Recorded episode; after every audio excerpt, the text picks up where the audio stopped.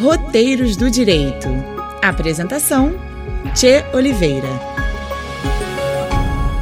Olá, sejam bem-vindos.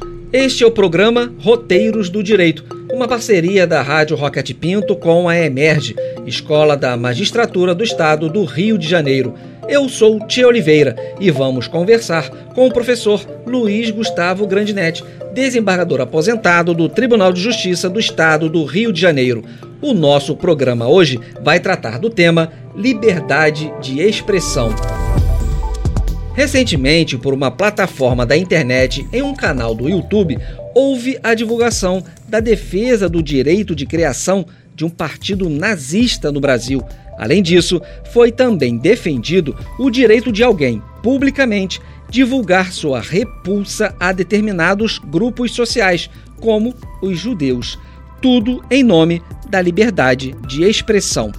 Bom, doutor Grandinetti, como vai o senhor? Obrigado por estar aqui conosco. E afinal, uma pessoa pode publicamente dizer que não gosta de judeus e incentivar a criação de um partido nazista sob a proteção do direito de liberdade de expressão? Boa tarde, Tchê. É um prazer estar aqui na Rádio Roquette-Pinto.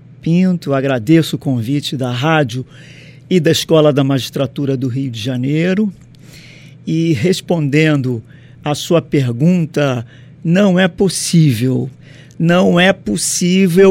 utilizar o direito à expressão, ou seja, a liberdade de expressão, contra os princípios e os valores da própria Constituição que garante a liberdade de expressão. Ou seja, não é possível usar a Constituição contra a Constituição.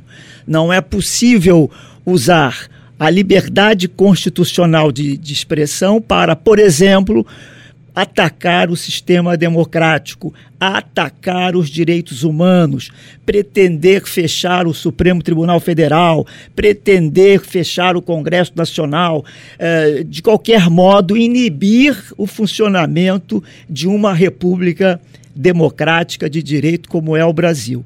Então, nesse caso específico que me foi perguntado, não é possível alguém achar que é possível, que é admissível não gostar de judeus ou pretender legitimar o partido nazista no Brasil. Isso não é a liberdade de expressão.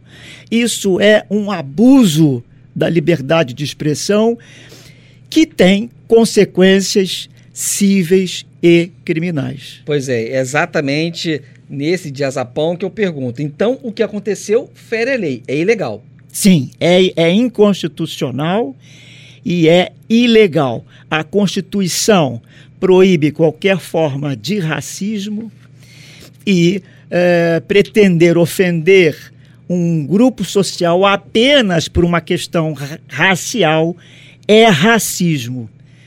E também não é possível advogar a legalização de um partido que está proscrito, que está proibido, porque a lei proíbe a qualquer divulgação de símbolos ou ideias nazistas.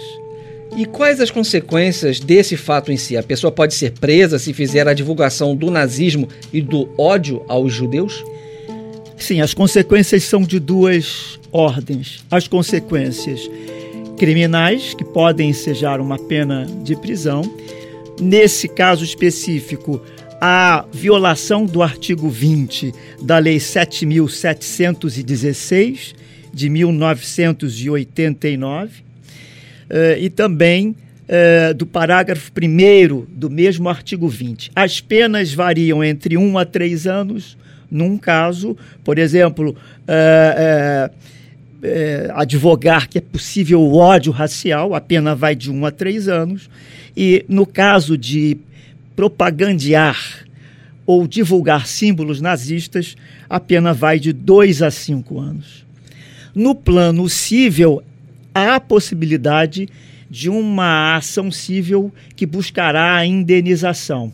Essa ação pode ser proposta por qualquer associação ou entidade que tenha entre suas finalidades institucionais o combate ao racismo, e essa ação pode representar na condenação por parte de um magistrado numa indenização a título de dano moral coletivo. E como corre esse processo? O processo criminal depende da atuação do Ministério Público. É preciso que o promotor de justiça, investigando o que foi dito efetivamente naquele programa, naquele podcast, examine se houve, de fato, o cometimento de um crime. E, em sendo assim, o promotor vai denunciar o agente e isso inicia uma ação penal. No plano civil, é possível a uma associação postular a indenização e também é possível postular que o provedor retire do ar o programa que contém essas afirmações. Então, a ação no plano civil pode se desdobrar em dois objetivos. Primeiro, retirar do ar o que foi publicado e condenar a uma indenização por dano moral coletivo. O programa de hoje tratou de liberdade de expressão. Obrigado, doutor Grandinetti. Este é o programa Roteiros do Direito, uma parceria da EMERJ, Escola da Magistratura do Estado do Rio de Janeiro, com a Rádio Roquette-Pinto. Muito obrigado.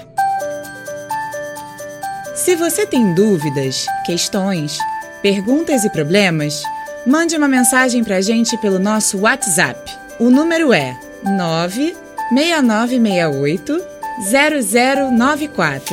Repetindo, 96968-0094. A resposta virá através de mais um podcast do Roteiros do Direito.